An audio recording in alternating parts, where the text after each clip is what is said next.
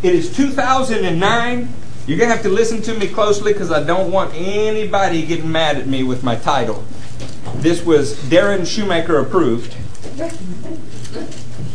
Our message is called Great Walls with a W, Great Walls of Fire. Yeah. It seems that October 8th in 1957, a man named Jerry Lee Lewis took an expression that referred to Pentecost. It referred to cloven tongues of fire, and he called it great balls of fire. This was a southern expression in our churches, especially in the area of Ferriday, Louisiana. And he applied it to his affections for a young girl. Christians in his day got very upset. They called it blasphemous, and, you know, I'll reserve judgment on that. But he was trying to take something from his youth that described inexpressible zeal and apply it to something secular. As I began to think about that, I remembered that the man had been in Bible school and was asked to leave. Then I began to think about all of the other artists that started off in a church. As soon as I mentioned this to Steve this morning, he named a few, and didn't finish there. You know, they say that little Richard was playing the piano in his church. You remember he sang Lucille and some of those songs? Pop, you got him on 45s, I know. He was playing the piano in church, worshiping God alone, and the pastor overheard him and decided that it was irreverent and went to talk to his father. His father beat him so badly that he left home. Little Richard found no place to stay the first night. The second night he also slept on the streets, but in the third night a homosexual bar offered him refuge. You need to guess what determined his future? And then I think about Christ for the Nations. What an awesome school in Dallas. Did you know that Bob Dylan went to Christ for the Nations? Had two years there that were amazing. Some of us got that CD, Slow Train a Coming. His Christian years. But today, not doing so well. Something happens, friends, in people's Christian growth. They miss something along the way. It's not just famous names. I hesitated to name them because at the end of the day, they're human beings that we care for. Human beings that are not done yet. There's still a, a chance, a hope, something to pray for. but when you see a man raised in a house with Jimmy Swaggart and Mickey Gilley and all of this musical talent that God wanted for his church, but because we were so quick to throw people out of our fellowships, and sometimes people are so quick to run out of fellowship, the world got something that it neither deserved, nor appreciated, nor used well. All of those men that I named, all of them, are broken in their lives. They're not better off for all of their money. They're not better off for all of their fame. Sun Records did amazing things, right? Offered the kingdom of the world to people. And where are they today? They happy? They excited about life? Hmm. A couple that I can think of, just thinking of their image, they look like walking death today. And you know what? As a pastor, I see it all of the time. All of the time. The devil steps in and he begins. You remember Psalm 73? He said, My foot had almost slipped until I entered the house of the Lord. Mm. And what happens is there are unpleasant things in church. There just are. And that's because there are unpleasant people in church. Every one of us a work in progress. From time to time, we will step on each other's toes. From time to time, somebody will mean well for you, and maybe it just doesn't come out that way. Christianity is a contact sport. When I was playing football, which was a million years ago, and I was never good at it, it's difficult to talk about those things with four year All Americans in the house. But there was this guard who I outweighed by about 50 pounds. A tailback shouldn't outweigh a guard by 50 pounds, but hey, we were a small high school. His job was to pull, run down the line, bust open a hole right off tackle, and I was supposed to run behind him. About 50% of the time, I ran him over from behind, even though he was on my team. And that's how the play was designed. He was to occupy the enemy. I was supposed to go around, over, through, whatever it took. And that was just part of his job. Christianity is a lot like that. We don't mean to.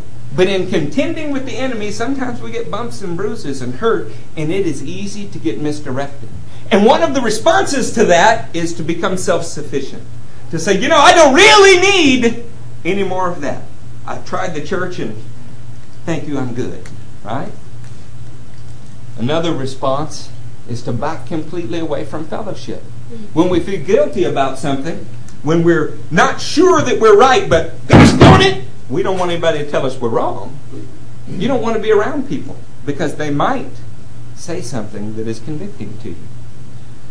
When this happens, it makes it hard for us to hear from God. It makes it harder for us to praise God. This is what the enemy wants. The enemy knows if he can remove you from fellowship, if he can remove you from the desire to praise your God, if he can remove your ability to hear from God, he can have his way with you. We were not created to be self sufficient. We were not created to dwell in despair, and we certainly were not created to be an island. Mankind is a social race. We are designed to interact. We have needs that only other human beings, as moved by God, can fill. Anybody that says differently has just not lived long enough or thought it through enough. But you show me an isolated person, and I will show you a miserable person. Turn with me to Leviticus 8. You're there? Codicans is fast. That man's got some nicknames, doesn't he? Big Slice, Codicans, Squish. All right, y'all ready? Leviticus 8? In Leviticus 8, I think we probably ought to start in the 22nd verse. You're going to be with me this morning? Yeah. I won't be preaching to myself this morning? No. It's been a long time since you heard my feelings and I cried and ran out. We don't want to repeat that, huh? No. You don't want to see that, do you, Elizabeth? No. Then follow along, girl. So in 822, isn't it good to be in a small church? Yeah. Then Aaron lifted up his hands towards the people and blessed them. I'm not in 822, but I'm going to flip the page and now I am. He then presented the other ram. Well, if we're going to say the other ram, I think we might as well tell you what else was there. The way that Christian fellowship, the way that we come into God's presence has never changed. It's typified through sacrifice. It's a repeating pattern throughout the Bible, small little patterns that make up bigger patterns that paint a picture. Matt calls them fractals. A bull had to be sacrificed. This is the first thing that Aaron sacrificed. He says that the bull is sacrificed for sin. This atones for sin and it gives you a right standing before God in the shadow and type. But it's not the only thing that had to be accomplished. Also, a ram had to be sacrificed so that you could fellowship with God. And then the last one, the other ram that we're reading about this morning, has to do with your ordination, your authority, your power, what the Jews call your shmiha. It means that something has been transmitted from God to you. Now, when I read this, what I want you to understand is this is assuming that Jesus has become your atoning sacrifice. It's assuming that you've been included in the fellowship of believers because he has been your burnt offering. And now we are talking about your ordination, your empowerment as a believer, and how that works. Okay, so we're on the third sacrifice, picking up in the 22nd verse. He then presented the other ram, the ram for the ordination, that word is shmiha, and Aaron and his sons laid their hands on its head. Moses slaughtered the ram and took some of its blood and put it on the lobe of Aaron's right ear, on the thumb of his right hand, and on the big toe of his right foot. You know, I just got to confess, if I were a lunatic like Joseph Smith, and I were going to write a fiction like his other testament of Jesus Christ, I probably would not include something like this. And he didn't. he wrote about angels and special glasses and things that pleased him. I wouldn't have understood why the living God would include something like this in his word until you think deeply about a human being. I know none of you saw the movie Meet the Fockers, right? Because, I mean, who in church goes to see movies, right? Or takes their pastor and his wife to the movie, meet the parents. I loved it. It was so horrible I watched it like 15, 20 times. Opposable thumbs separate us from the rest of the world. Your big toe on your right foot, look, Kate provided me a sermon example, is not just called your big toe. It's called your great toe. And it's called your great toe for a reason. Your thumb is important. Your big toe is important. They're important because this is what provides stability for your walk, strength for your grasp. Most of the human race is right handed. Brad tells me that a select few left handers are the smartest on the planet, the most gifted, the most leaders. Adam seems to agree with that. Of course, they're all left handed. But most people are right handed. So the sign of a man's strength is his right hand. The sign of favor is the right hand because if you are in the majority of the populace, your right side is the stronger side. It's what you would favor doing everything with. So if we're going to anoint the lobe of our right ear, if we're going to anoint the thumb on our right hand and the great toe on our right foot, what God is trying to present, and this was done for all of Aaron's sons as well, is everywhere that you are strong, everywhere that you might have a sign of your strength and self sufficiency in your life, you need to realize that you are so incapable, so insufficient, that something had to die for you. And it's only being covered in His blood that you become capable for doing anything. So these guys are walking around as a visual example. Can you imagine the children? Can you imagine, Daddy? Uh, I seen Mama wear earrings, but I never saw anybody dripping blood from their right ear. Daddy, why is your thumb red? Daddy, I know your feet are ugly, but did you start painting your whole toe instead of your toenails? Can you imagine? This was a teaching opportunity. And they did it in Israel for 1600 years. They did it from the time of Moses all the way to the time of the judges, from the time of the judges to the time of the prophets to the kings, all the way to the time of Jesus. In fact, you could find out who a priest of God was at a distance because they wore a mark on them. Don't you wish it was still that way? I don't want to start killing rams. But I would be well pleased if the bumper stickers people had on their cars and the shirts they wore were true. In Christianity, we have learned to talk such a good game. But the truth is, the biggest thing that wars against us is our own self sufficiency. I don't need them! I mean, you know what that pastor does? I don't need them. Do you know what they did? Do you know how they hurt me? How many of you have carried around a hurt and nursed it like a child until it grew fat and strong and consumed your whole life? How many of you are still wearing scars that are decades old?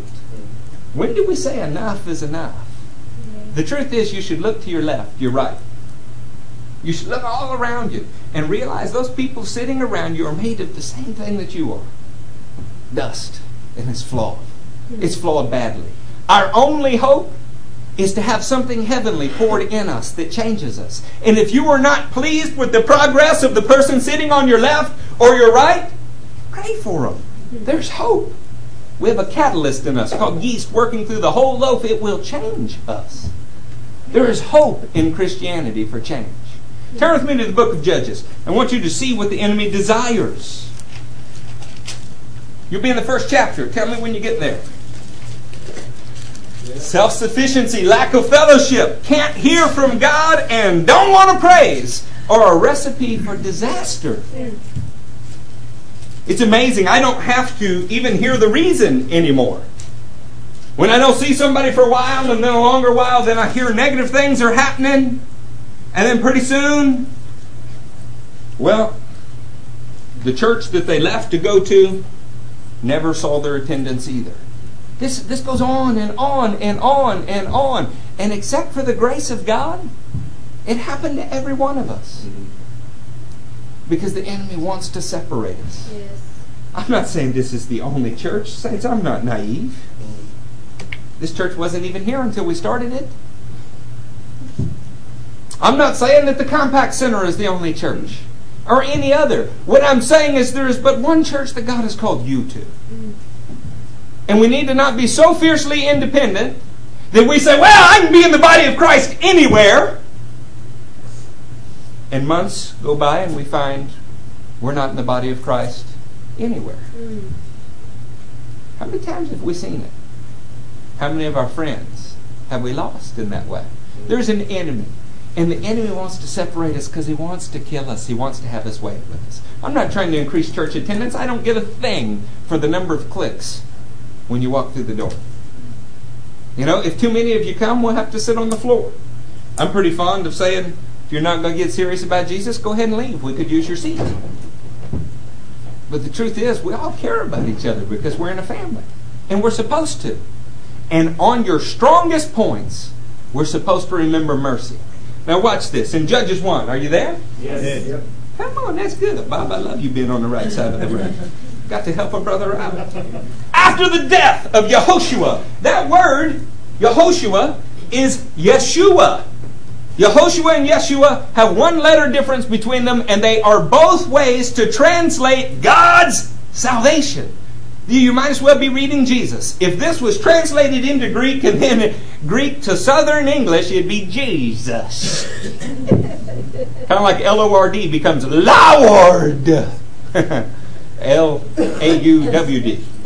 After the death of Joshua, the Israelites asked the Lord, Who will be the first to go up and fight for us against the Canaanites? Not the only, I'm not telling you today the secret to success. The one thing that if you do, everything will work well. I am telling you what should be first in your arsenal in dealing with the enemy.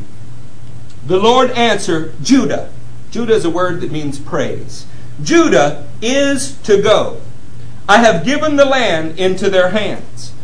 One of the most defeated areas in the average Christian's life is whenever things are not bouncing our way, rather than send Judah into battle, we find a way to grumble and complain. Friends, even a cursory reading of the Older Testament, even just a superficial glance, you read a paragraph on every page of the Old Testament, any paragraph you choose, and pretty soon the references will begin to add up. Our God hates grumbling. He hates it. This is why the New Testament tells us to do everything without arguing or complaining. Everything. And yet, our favorite pastime, other than transferal of the blame, it's not my fault, it's his fault. And he says, oh, it wasn't me, it was her. our favorite pastime is to sit around in a giant pity party and complain. What is so sad about that is if you compare our lives with Christians around the world, not a hundred years ago, not a thousand years ago, today, we have nothing to complain about. Not a thing in the world. If we refuse to send praise first, we can't be surprised that we're not getting victory in our battles. The longer we dwell in discontentment, the longer we refuse to bloom where we're planted and only seek other pasture, the longer we repeat the same trials. This is how a 18 month trip through the desert turns into 40 years. This is how a generation that saw the Red Sea split and followed the cloud by day and the fire by night and the power of God all had to die in the desert. You need to understand complaining, arguing, not praising. It's an enemy of our faith. The more we do it, the more all of a sudden the promises of God get dimmer and dimmer and dimmer, and the people of God, you know, I used to like Gabe so much, but, you know, these days, and you're not happy about anything. And before long, you find yourself isolated and lied to, and it's as if a bag was slipped over your head and you're being beat. And the problem is, the people who would otherwise help you and help you see clearly, You've pushed so far away that they're scared to try to help. The Lord answered, Judah is to go. I have given the land into their hands. Then the men of Judah said to the Simeonites, their brothers, Come up with us into the territory allotted to us to fight against the Canaanites. We in turn will go with you into yours. So the Simeonites went with them. Simeon means he who hears from God. Our ability to praise God is closely connected with our ability to hear from God. Well, I just don't know what the Lord's will is. It is pretty hard to determine what the Lord's will is while you are angry and despondent. You've been in one of those neat, heated discussions with your spouse? And they turn and say, You just need to pray! You know, I only know from a hypothetical realm. and for whatever reason, that doesn't create in you the desire to just fall on your knees and praise God and pray, does it? It doesn't. What does it make you want to do? Anything but pray. But isn't that the clearest sign that we need to? See, the enemy works to get us to grumble and complain so that we cut ourselves off from hearing him. And there is an enemy that is lurking out there. And he is a liar and a counterfeiter from the very beginning. Listen to it. Mm. When Judah attacked, the Lord gave the Canaanites and Perizzites into their hands. And they struck down 10,000 men at Bezek. It was there that they found Adonai Bezek and fought against him. Adonai Bezek. Adonai is a Hebrew word. They, they add an extra vowel when they want to write it because not to get confused with this guy. Adonai means my owner, my controller, my Lord, my master. Bezek means lightning. We find a false God. He's not Lord, but he claims to be Lord. He's not your owner. He's not your controller. He should not be your master. And yet the book of Romans says when you present yourself to someone to obey them, then they are your master. Isn't it funny that the church has learned to say, Jesus is Lord! Jesus is Lord! But then act like Satan is their owner and controller? Yeah. I was in the church for years that you could easily get the impression that Satan was the only one that did anything supernatural. we believe God will provide for our finances. We believe that God will deliver us. Help. I was in a meeting with 50,000 Christian men in Dallas. 50,000. I'd only been born again about a year, and we thought, 50,000 Christian men, man, this will shake the earth. It started to rain. There was a storm coming, right? What did Jesus do when a storm interrupted his meeting? Matthew and I were so excited. We thought, oh, yeah. We'll stand, we'll command the clouds, and they'll split. Man says, We need to pray, there's a storm coming this way. It, not 15 seconds passed, and one of the towers fell. And he said, Everybody run!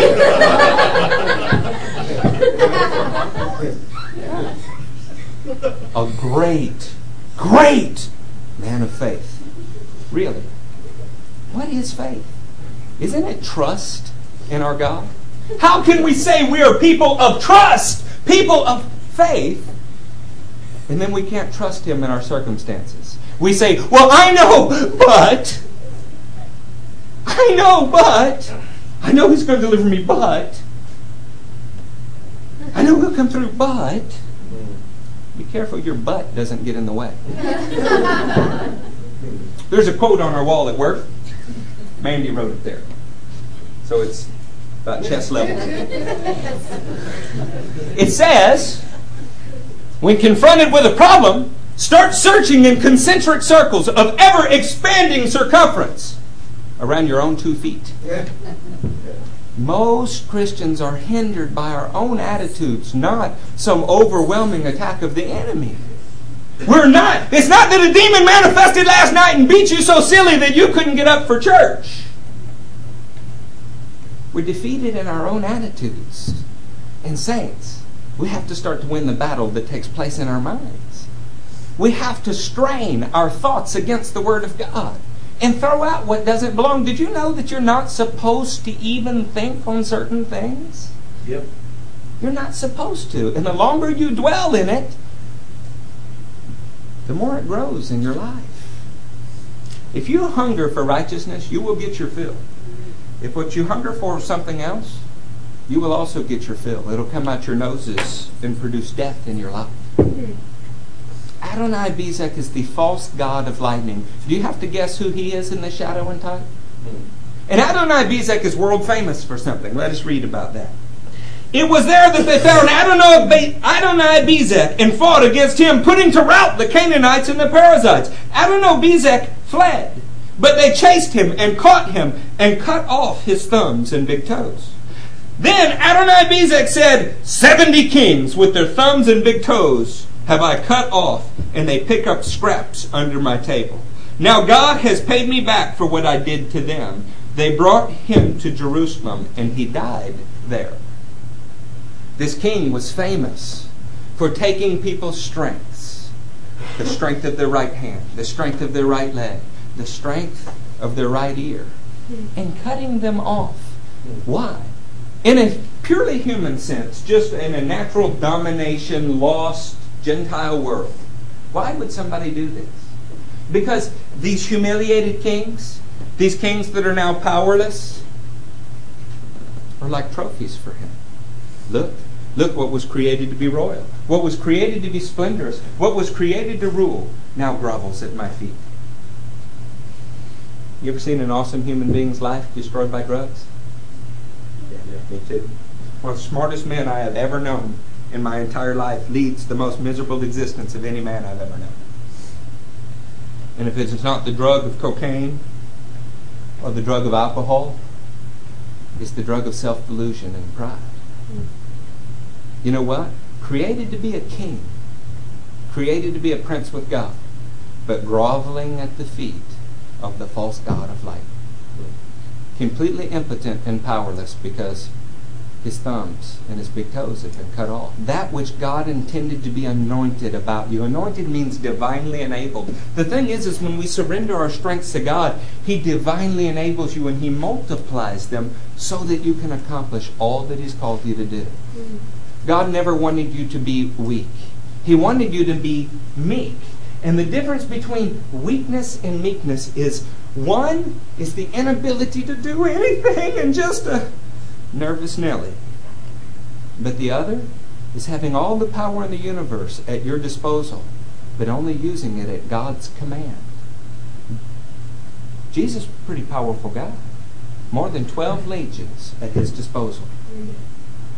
But he never used his authority outside of the will of God. That is meekness. Saints, every time we take our stand and we fight with a brother or sister and God has not told us to, He didn't tell us to use His word like a sword to carve somebody up. Every time we walk in and make a snap judgment about somebody playing a piano, we risk handing our brothers and sisters over, thumbless, earless, toeless, to Adonai Bezek. How many do we have to throw away? How many godly people do we have to turn out for the world to abuse? I say no more. I don't want to lose not one more of my brother or sister. Now, does not mean we don't have a responsibility to correct, to teach, to rebuke, to encourage in all righteousness. We do. But there's an attitude in which we do that. We do not approach our brothers and sisters as somebody who has never sinned. Because you have the same blood offering smeared on your doorposts, smeared on your earlobes, as they need on them. So we restore each other gently and lovingly. If this is not the church that you've known, a church that is gentle and loving, I invite you to come help me make this church that way. Because that's what God's called us to be. If what you want is to chew up other Christians, to pick on other ministries, to criticize anybody in authority, go find some other church. You won't be happy here, and we won't be happy with you. But if what you're looking for is the community of believers that is encouraging, that is nourishing, that points out sin with passion, but also encourages and strengthens those who hunger for righteousness, you're in the right place. That's what God has called us here to be a life changing group of ministries.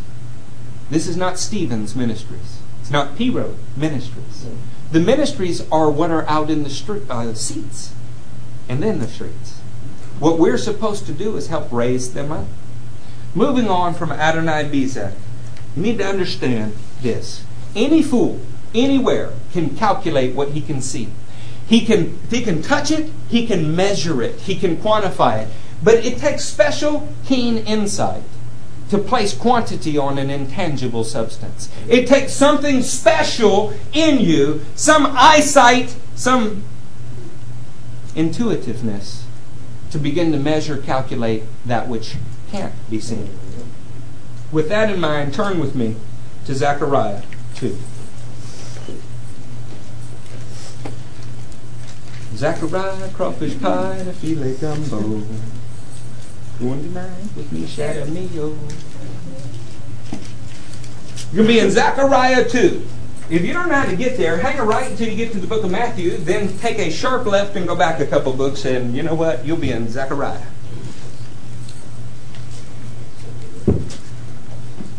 You there? Yes. Mandy's there. Ryan's there. Where are the rest of you? Steve made it. Come on, are you there? All right. In Zechariah 2, we have a most curious scripture. Then I looked up, and there before me was a man with a measuring line in his hands. I asked, Where are you going? That sounds like a reasonable question. Most mankind likes to measure. And the only people that like to measure more than men are women. Tell you why. You ever been sitting in a big cafeteria and a new girl walks in? All the ladies notice what she's wearing, notice her hair, what kind of purse she has. And you hear comments sometimes, not from our godly ladies, but who does she think she is wearing that? You think she has the legs for that? Who told her to put on those shoes? My God, who did her hair? She thinks she's on hee haw? Guys do it the same way. They say, I work for so and so. Who do you work for? If you're a pastor, you do it differently. You say, Hey, uh, where's your church? Yeah. How many of y'all running? Yeah. What do you mean running? We don't run or handle snakes or any of those other ridiculous things. We measure, we size up. Listen to this. Measuring line in his hand. Where are you going? He answered me to measure Jerusalem, to find out how wide and how long it is. That sounds like a very reasonable thing, doesn't it? Jerusalem here is going to be uh, representative of the body of Christ, which is first and foremost comprised of Israel. But in any case, how long, how wide? How do you measure a person's width, height, and depth? Well, there may be a mathematical equation length times width times height. How well does that work for you? Probably not all that well. You're in irregular shape, aren't you? Pretty hard to measure. How do you measure a man or a woman? As we think on that, keep your finger in Zechariah so you never have to find it again. We're going to be back there in a minute and turn with me to Exodus. There. Y'all are quiet. Are you already mad at me? No. No, this is Good. Exodus 15. there. There. At some point, I'll get hungry and we'll stop. But I want you to get the message. In Exodus 15? Yes. Exodus 15 1. Then Moshe and the Israelites sang this song to the Lord. You know, it's an amazing thing. It is easy to sing songs when something has just happened in your life. What has just happened in their lives in Exodus 15? They just saw the Red Sea split. What else did they see? Their version of Adoni-Bezek named Pharaoh and all of his chariots get swallowed by the sea. When all of your enemies are crushed under God's power, when you've been delivered, what do you do? You praise. They begin to sing praises immediately. And you know what? Their praises say things like, I will sing to the Lord, for he is highly exalted. The horse and the rider is hurled into the sea. The Lord is my strength and my song. He has become my salvation. Boy, they felt that in the moment, didn't they? What moment did you first feel like that? Go back in your mind for a while. Was there a moment in which you felt like God had delivered you from all of your enemies? Yes. Where whatever horse and rider were coming against you, he squished in the sea, and my God, you become my salvation. What changed? What changed? When the Lord is not our strength, when we don't feel that way, who is your strength? Hmm. Because you kind of have a choice. You're going to be in control of your life, or He is. And see, when we're grumbling, when we're complaining, when we don't feel like our enemies have been cast into the sea, we've become self sufficient. We're grumbling, we're complaining because it's just not happening like we want it to. That self sufficiency will cause you to back away from fellowship with other people because they tell you things like, oh, love, stop complaining. Everybody's sick of hearing it, and it's bad for you. That causes you to not want to praise, not be able to hear from God, and run from the only people that can help you. I'm not preaching to a church somewhere else. I'm telling you what goes through my mind. My wife will say, You know, Eric, that's not what the word says. And I wish my first response was, Oh, good, thank you! Life giving instruction, tell me more! Give me another. Thank you, sir, may I have another? Most of the time I'm like, Yeah, but you know, you don't understand. The horse and the rider have been cast in the sea. The enemy has been defeated. Death can't hold you down. These are why we sing these songs. We don't sing these songs to God as if He doesn't know it. We sing them to remind you. Yes. We need to dwell on what is true in our lives. And what is true is what the Word says and not your perception around you. If your perception wasn't flawed, you wouldn't need to be saved. None of you see 2020, even those of you that have had LASIK like me. You women look in the mirror and don't see the princess that God called. You see something that is not shaped like Vogue. You don't see in your daily lives the highest and most noble calling of all that you raise up the body of Christ in your children and in your home. You see that you're only a housewife taking somebody else's name and are demeaned and have no life of your own. You men don't see that God Himself put His character, His divine nature in you, and purpose that you be His hands and feet. You allow your worth to be defined by your jobs. Mm. You allow your riches to be defined by what you do and don't have. Mm. This is not what the Word teaches. The Word calls you a saint, every one. I love Abram. He's faithful to call me, and that helps me. Faithful to do that. These days, for whatever reason, I can't remember what I'm supposed to do from moment to moment sometimes. But the brother always has something in the Word that is good, that is a reminder, an encouragement. You don't know how bad I need that. And if I need it, I'm suspecting that you might too. Mm-hmm. So why do you think the devil tries to keep us separated? Mm-hmm. Anybody missing toes? Thumbs? After Exodus 15, I thought that it might be edifying to go to Psalm 25. Remember, you're keeping your place in Zechariah. Tell me when you're in Psalm 25. 25. Y'all in 25? Good. Now go to 28 because that's where you were supposed to go all along. Psalm 28. You're in Psalm 25. You got to repent, change your direction. Y'all in Psalm 28? Starting in the sixth verse. Praise be to Yahweh, for he has heard my cry for mercy. The Lord is my strength and my shield. My heart trusts in him, and I am helped. My heart leaps for joy, and I will give thanks to him in song. The Lord is the strength of his people, a fortress of salvation for his anointed one. Yes. Save your people and bless your inheritance. Be their shepherd and carry them forever. Yes. The Lord will be your fortress. He will be your strength unless you're a fortress to yourself, and your own right arm is your strength. Jeremiah 17:5 says, You are cursed if you trust in flesh. Cursed. Proverbs. Proverbs says that you are a fool if you trust in men. A fool. How many times have I played the fool and inherited the curse?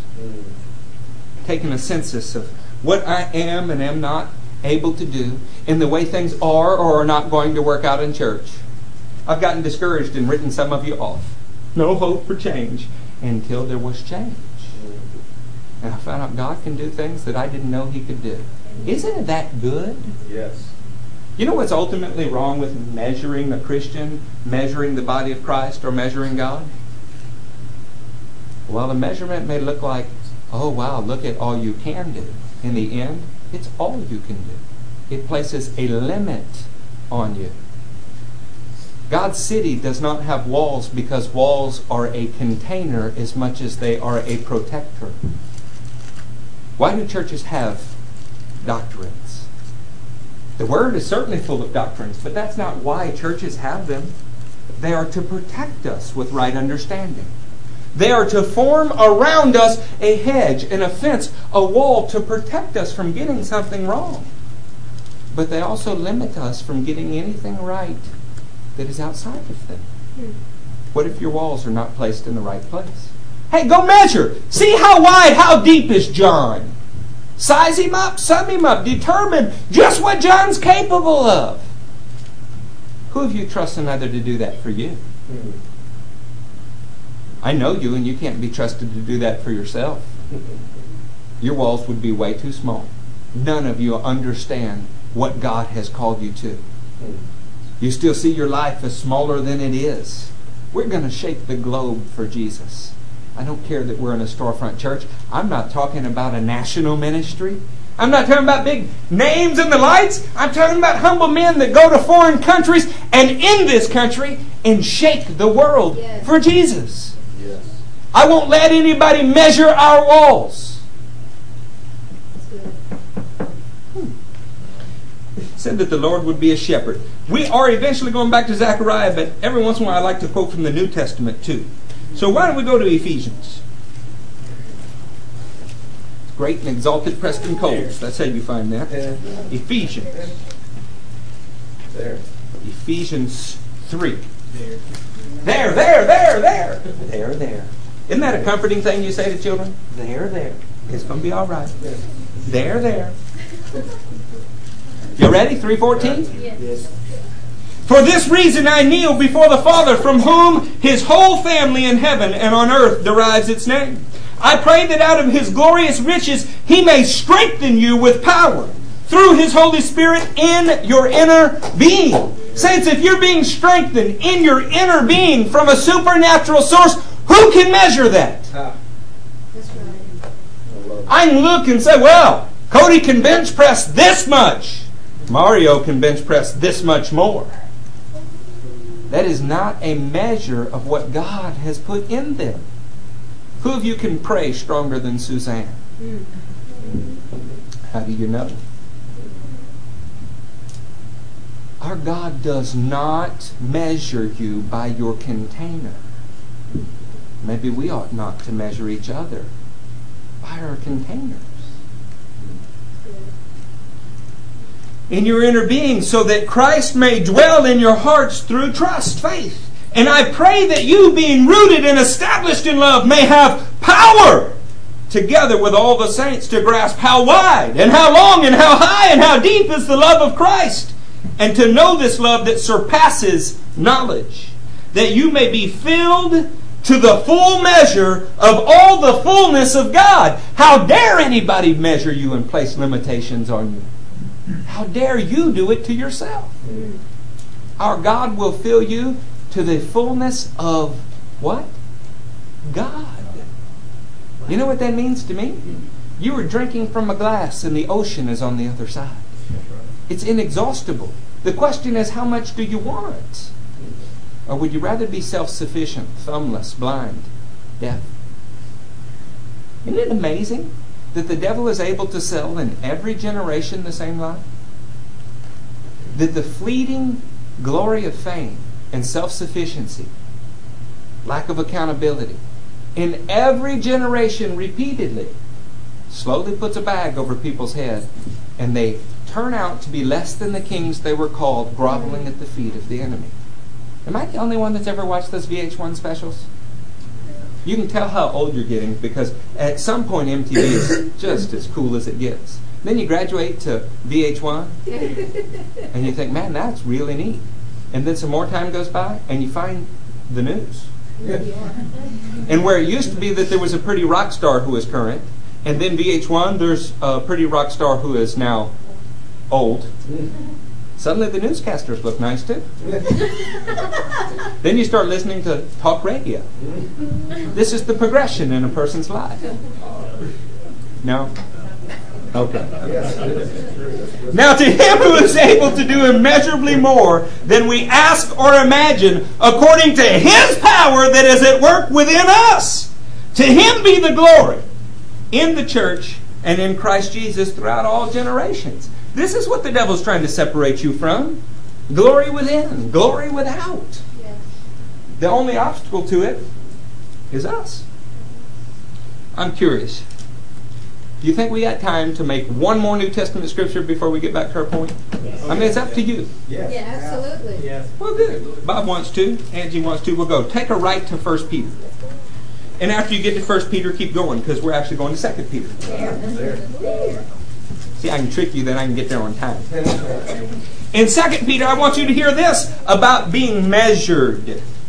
First Peter 1 3. His divine power has given us everything we need for godliness through our knowledge of Him who called us by His own glory and goodness. Through these He has given us His very great and precious promises, so that through them you may participate in the divine nature and escape the corruption in the world caused by evil desires. When you think of an evil desire, you ought not think of something lascivious, although that's an evil desire.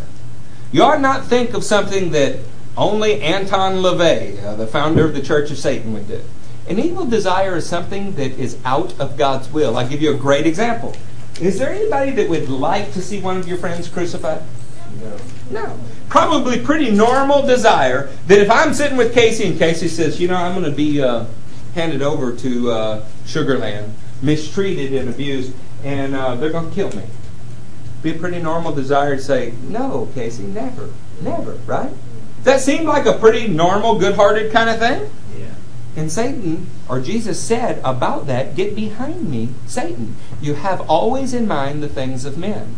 An evil desire is something other than God's desire in your life. So an evil desire in the context of what we're talking about can manifest like this. Those people don't really love me. I mean, they say they do, but I don't think it's true. You're forgetting about all the things that they've done over and over and over to show you that you're loved and accepted. And then you think, you know, I mean, I can't can't go back now. I mean, they're all going to think that something was wrong with me or I was in sin. These are evil desires. And they are enticing us to drag us away so it can put us to death. And if we're honest and we had a show of hands, is there any man or woman in the room that has never had those? Is there anybody here that just every day is a wonderful day? Never grumbling, never complaining, never feeling separated or distant? Matthew and I are in covenant. Our families are in covenant together. We meet weekly to renew that covenant, to talk about our work in the Lord, those things. And from week to week, sometimes we recognize it's like, "Hey, there just seems to be this distance. Hmm. Let's pray. Let's worship. Because the devil's at work full time to split us up. Hmm. Because this is the only worship leader in the world? This is the only pastor in the world? No, it's just the only two that he's called to be here doing this. Hmm. What would happen if one of us got the idea of evil desire? Well, can I only lead worship here? Hasn't God given me this gifting for the body of Christ? I could go anywhere. How many people's lives would that hurt? Is that really any different than your role in the church? God can use me anywhere. That's true, and He might use you nowhere. You better be where He has called you to be. If that's not here, leave. Leave. Leave in a hurry will help you get there. But if it is here, don't be fickle. We need you. You need us. None of us are an island. We're going to get to the place where we understand that the only wall that we have is God dwelling in our midst. In uh, 2 Peter 1, let's pick up on verse 5. For this very reason, make every effort to add to your faith goodness, and to goodness knowledge, and to knowledge self control, and to self control perseverance, and to perseverance godliness, and godliness brotherly kindness, and the brotherly kindness love. That's quite the list, isn't it? I know. You got them all. You're good, right? You're good. Well, that's okay because there's another verse. For if you possess these qualities in increasing measure, they will keep you from being ineffective and unproductive in your knowledge of Christ Jesus. How can you be measured if what is in you comes from on high and not from you? And it is growing in increasing measure all of the time. Go back to Zechariah 2. A fool can calculate or measure what he can see, but it takes a special person to begin to evaluate something that is intangible and qualify it and quantitate it and think about its worth. But if you think really hard, the very best things in life are the kind that are hardest to measure. Hmm. You in Zechariah 2? Yes. Then I looked up, and there before me was a man with a measuring line in his hand. I asked, Where are you going? He answered me, To measure Jerusalem, to find out how wide and how long it is. Then the angel who was speaking to me left, and another angel came to meet him and said, Run, tell that young man Jerusalem will be a city without walls because of the great number of men and livestock in it. Walls were meant to be a protection for a city, but it also defined its borders. And if you remove a wall, you would be removing its borders. This city could not be contained within borders. So, but what about its protection? And I myself will be a wall of fire around it, declares the Lord, and I will be its glory within. We have a choice today. Do we build our own borders and our own walls and we say, you can get this close to me and no closer because I'm going to keep a protective barrier between us? Do we lean on our own arm and our own walls of self sufficiency to protect ourselves? Or do we grow at an immeasurable rate, allowing God to be our only protection and our only limitation? Now, a wall of fire is a curious thing. In Israel, you can go to the mountainsides today. I hope to be able to take all of you there. When you get to the mountainsides, the hills, right outside Jerusalem, what you find are natural caves. The shepherds have used these for centuries. In fact, inside these caves, there are still soot covered ceilings where shepherds, as far back as Jesus' day, met to light their fires. They got out of the cold and wind and rain in those caves. And if their animals needed to be corralled, they didn't have barbed wire fences. They used the caves. They pushed the animals back into the cave. If they couldn't fit them all in, they put a wall of rocks outside the cave half circle, just like around this stage. If the sheep were under attack, the shepherd laid in the gate of the wall. The idea was to get to my sheep, you must go through me. This is why Jesus said he was the gate. And he calls us sheep of his pasture. If you are under such attack, that there was a concern that thieves and robbers, like wolves, would come over the wall. What you did is you put the equivalent to barbed wire on it for the day thorns and thistles and jagged rocks and pieces of glass and pot shards and everything that you could so that anything trying to go over might get injured in the process slow it down enough that the shepherd could go deal with it if you're under such severe attack that that might not work got a whole pack of wolves trying to eat your smallest lamb. You lit it all on fire and stood in the gap because nothing was coming over the wall of fire or through the shepherd. God is saying you do not need a wall. You don't need limitations. You don't need protection. In your openness, I will be a wall of fire around you and nothing will harm you. That sounds like a pretty good deal to me. Come, come, flee from the land of the north, declares the Lord. For I have scattered you to the four winds of the heaven, declares the Lord. Come, O Zion, escape you who live in the daughter of Babylon. For this is what the Lord Almighty says After he has honored me and he has sent me against the nations that have plundered you, for whoever touches you touches the apple of his eye. When we grumble and complain, we act as if our Father is not aware of our situation. Apple of your eye refers to the center of a pupil. And when somebody is said to be the apple of your eye, it means that you are looking at them with the most intent focus you can. But that's not what this says. This says if somebody touches the people of God, in this case Israel, but you've been grafted into that, not replaced it, just become a part of it. If somebody touches you, doesn't say you're the apple of his eye, it says it would be like touching his apple of his eye. Well, what does that mean? I tell you what, I got five dollars for anybody that can step up here right now and let me poke you right in the eyeball. and not just in the eyeball, in the very center of the eye. How many times do you think that the Lord Almighty is going to let Adoni-Bezek, Pharaoh, or anyone else stab him in the center of the eyeball? He will be such a protection around your life that he would no more let somebody harm you than poke him in the center of his eye. I will surely raise my hand against them so that their slaves will plunder them. Then you will know that the Lord Almighty has sent me. Who are Satan's slaves? Everybody who does his will. Mm-hmm. And in the end, they'll all turn on each other and devour each other. Mm-hmm. Shout and be glad, O daughter of Zion. Sounds like praise. For I am coming and I will live among you, declares the Lord. Many nations with the Lord will be with the Lord in that day and will become my people. I will live among you and you will know that the Lord Almighty has sent me to you. Goes on to talk about it becoming his dwelling place. What is the wall of fire for us? The wall of fire for us is God's presence in our fellowship. Mm.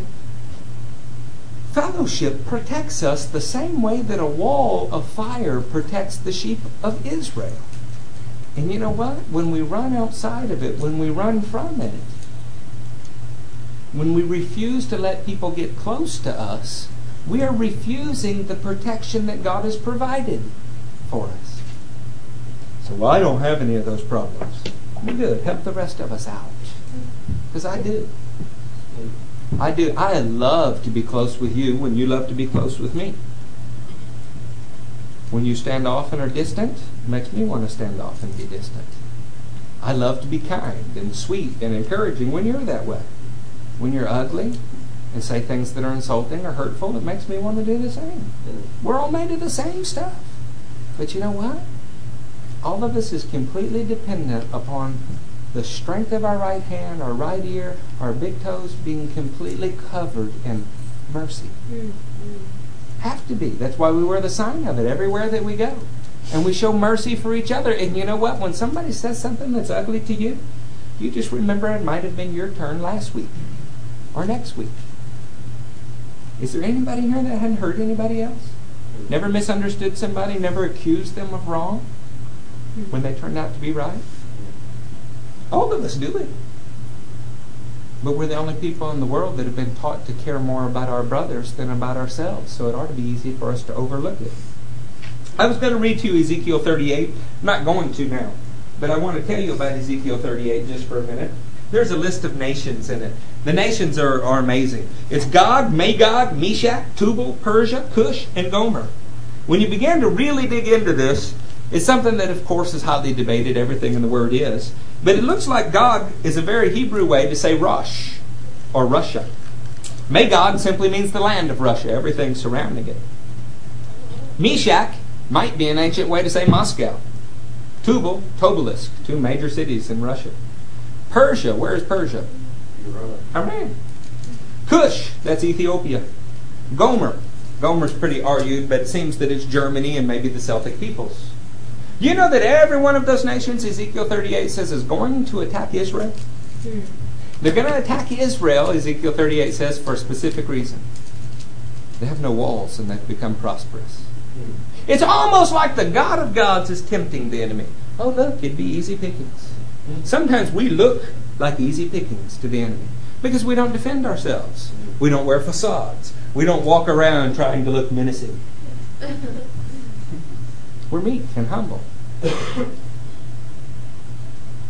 But what he promises to do is show himself holy through all of those nations, those bad nations.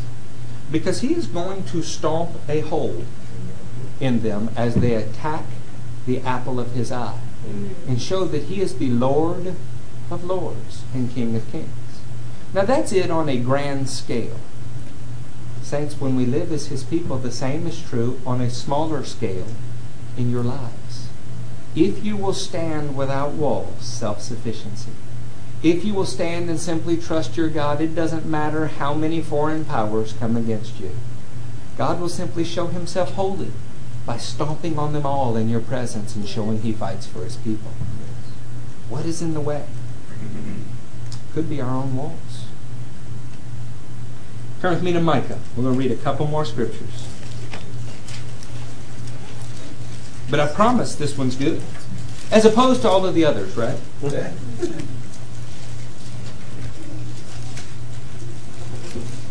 Goodness gracious, great walls of fire. Not to be confused with Big Bopper, Mama. Not talking about Chantilly lace and pretty face. We were talking about Jerry Lee Lewis. And a saying about Pentecost that got misapplied. Sun Records, right? S U N. What would happen if they'd gone for S O N Records? They might have broken records for Jesus. The one cousin sure did. You ready for uh, Micah 2? Yes. Are you ready for Micah 2? Yes. Yes. What's that in the road ahead? Micah 2, starting in verse uh, 12. I will surely gather you, O Jacob. I will surely bring a remnant. I'm sorry, I will surely bring together a remnant of Israel. I will bring them together like sheep in a pen. What did we say about a sheep pen? The wall of rocks with the shepherd laying in the gate. Like a flock in a pasture. The place will throng with people. One who breaks open the way will go up before them. They will break through the gate and go out. The king will pass through before them, the Lord at their head. What on earth could this mean? Well, if the people of God are assembled with the Lord, they're people of his pasture, sheep of his flock. If we are in the assembly of the Lord, it is not so that we can just camp out in the assembly of the Lord. It's good to be saved. I'm saved. You're saved. We're all saved. Bertha's better than you. We're not saved for ourselves. Going all the way back to Genesis 12, Abraham was blessed to be a blessing. The heart of the faith of Yahweh God is not that you would be blessed for the sake of being blessed, that you would be saved for the sake of being saved. When all the sheep are assembled and they are all within the immeasurable city, covered with a wall of fire around them, God begins to break open a way.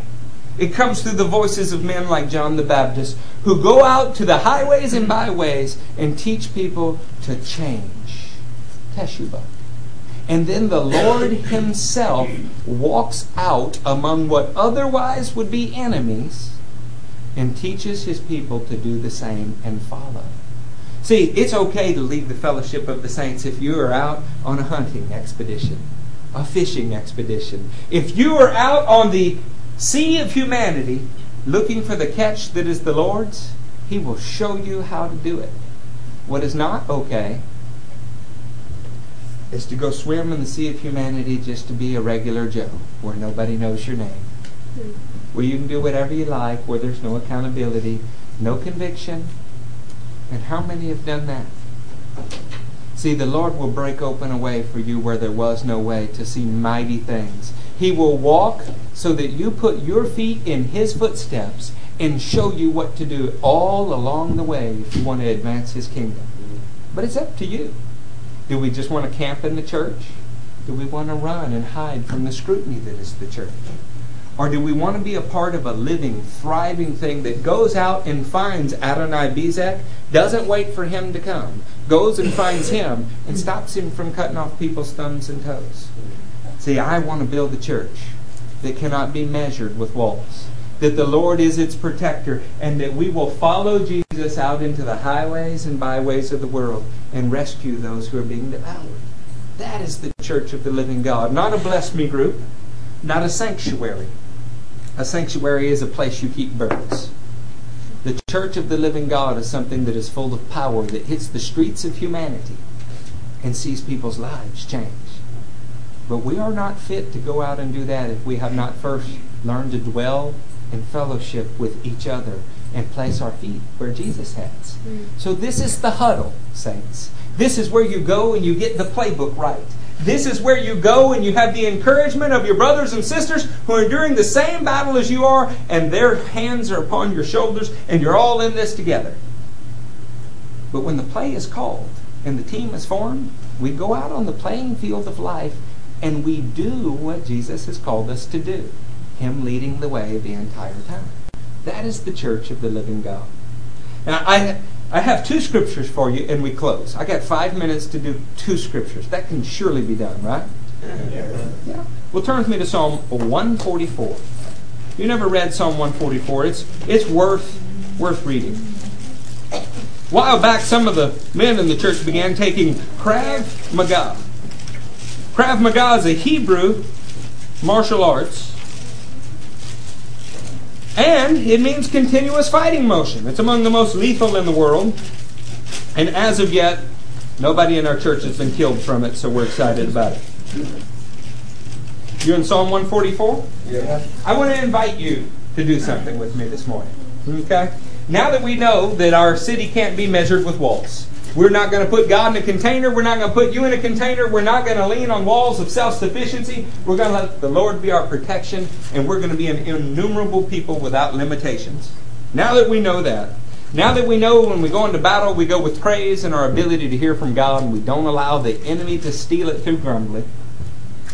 I want you to hear how David says this. A young man pointed this out to me about three years ago, and I pray to God he's doing well somewhere in somebody else's church.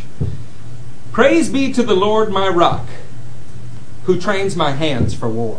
Hmm. That's pretty cool, isn't it? Hmm. Anybody want their hands trained? That's pretty cool. My fingers for battle. Now I get the hands trained for war, right? How do you train a finger for battle? One, two, three, four, I declare a thumb war. How's this work? God can do more with your little finger than you could do with your whole fist. I promise. I promise. And you know what He wants? He wants the great toe on your right foot. He wants the thumb on your right hand. He wants the lobe on your right ear. He wants whatever about you is the strongest to be completely submitted to Him.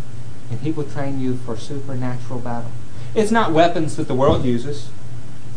It's weapons of righteousness that tear down pretensions and strongholds and every attack of the enemy and delivers back safely in the fold of the sheep those who have erred in their ways and strengthens them and encourages them, not ridicules them, not scorns them, not forever marks them as one who, who slid like you haven't. Psalm 73 said, My foot had almost slipped until I entered the house of the Lord. Your last scripture comes from the book of Hebrews. You'll turn to the right. Not just my hands trained for war, Lord, but my fingers too. There. I can't find Hebrews, but I'm getting there. Hebrews, the 10th chapter. Y'all there? There.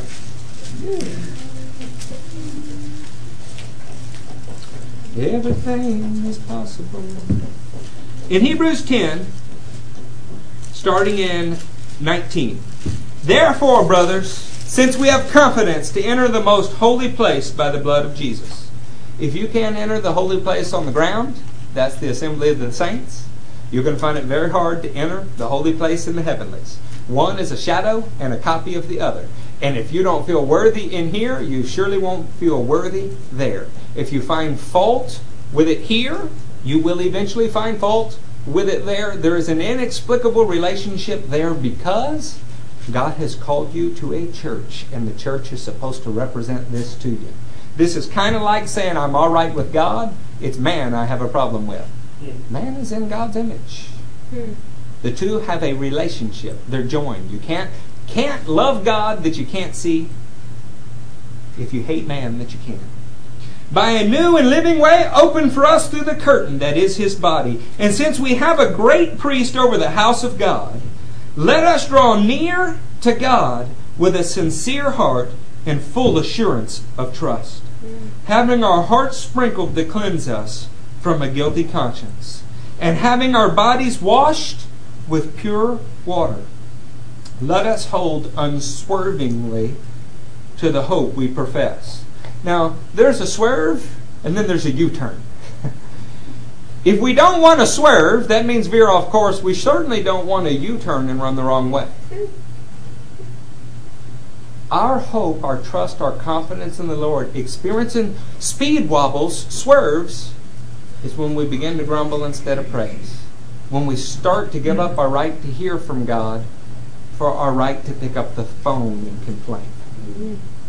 Those speed wobbles turn into full blown U turns when the wedge gets driven between you and the fellowship, and suddenly you're at a distance.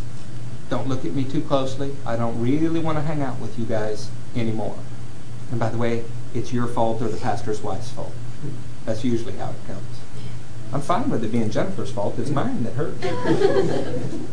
Let us hold unswervingly to the hope we profess, for he who promised is faithful. And let us consider how we may spur one another on towards love and good deeds. Anybody in here want to be spurred? Yes and no. Where are you going to spur me? How hard are you going to spur me? What kind of spurs are they? Y'all like to quote the iron sharpens iron, so one man sharpens another. Anybody ever seen that done? It's dramatic, amazing collision. Opposite momentums colliding, one yielding to another. See, spurring,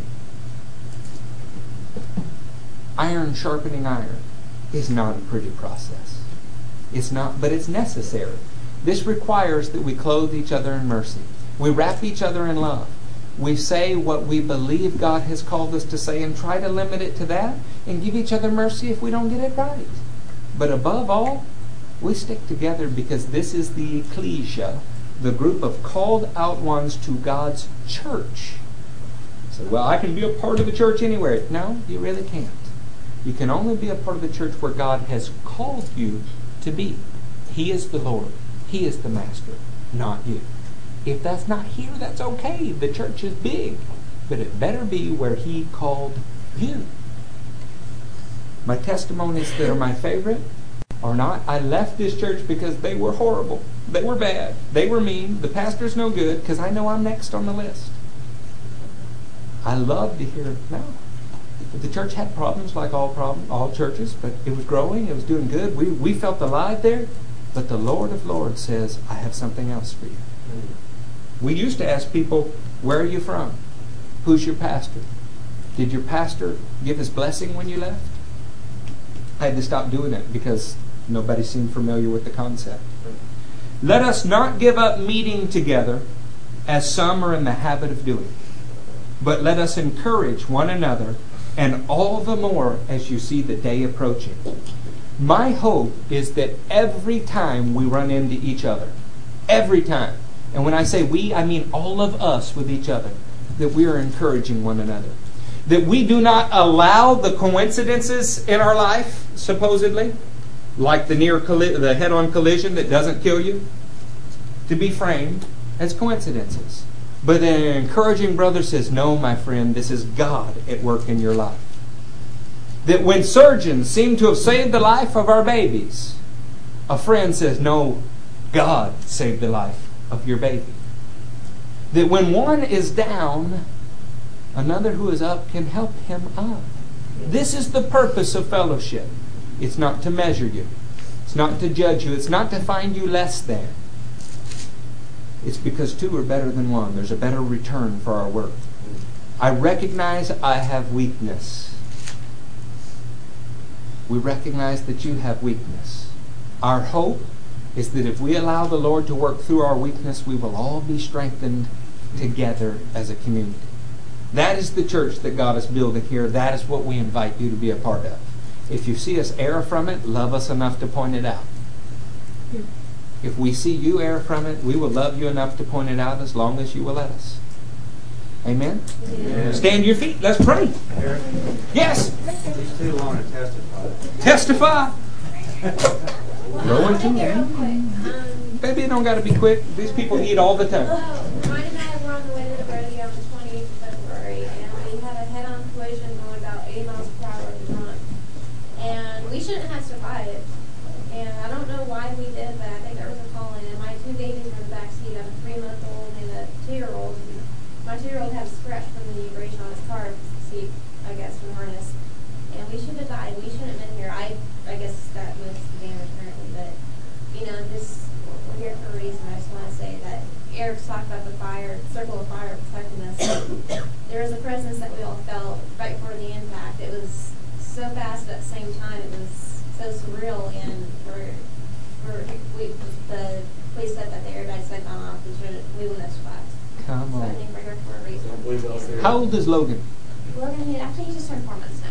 Four months. So. So four months ago, I was in a kitchen in Baton Rouge experiencing a miracle of my parents' house selling. A lot of you came to help me work on that.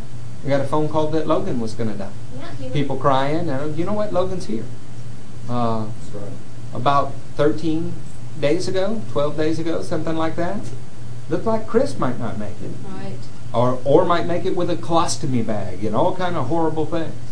Seven days after we prayed, Chris ran through those doors. Yes. Right. A few years ago, I was driving down the road and saw a sign that said 60,000 Texans die of cancer every year. And I started to cry and said, But not my sister, Lord.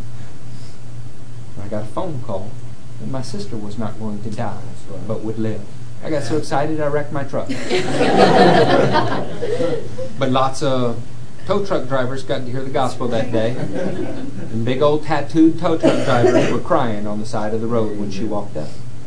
Guys, the reason God puts us in the situations that He does is so that we can walk out with a testimony of how great He is.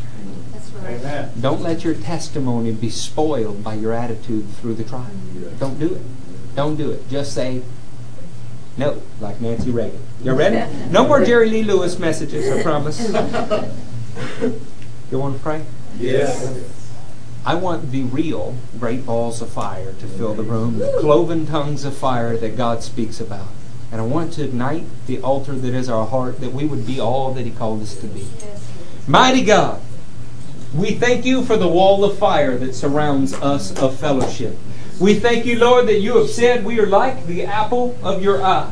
We lift up your holy nation, Israel. Lord God, we pray for salvation for all of Israel. And mighty God, we lift up this church and we ask that you would protect it from the enemy, that the gates of hell would not prevail against it in even one person's life. Yes. We thank you for the fellowship that we enjoy. We thank you for the love of the saints. Yes, Holy One. We pray that we would learn to admire each other the way that we admire you, because we'll admire you in each of us. You are our King. Thank you for joining us to the family of God.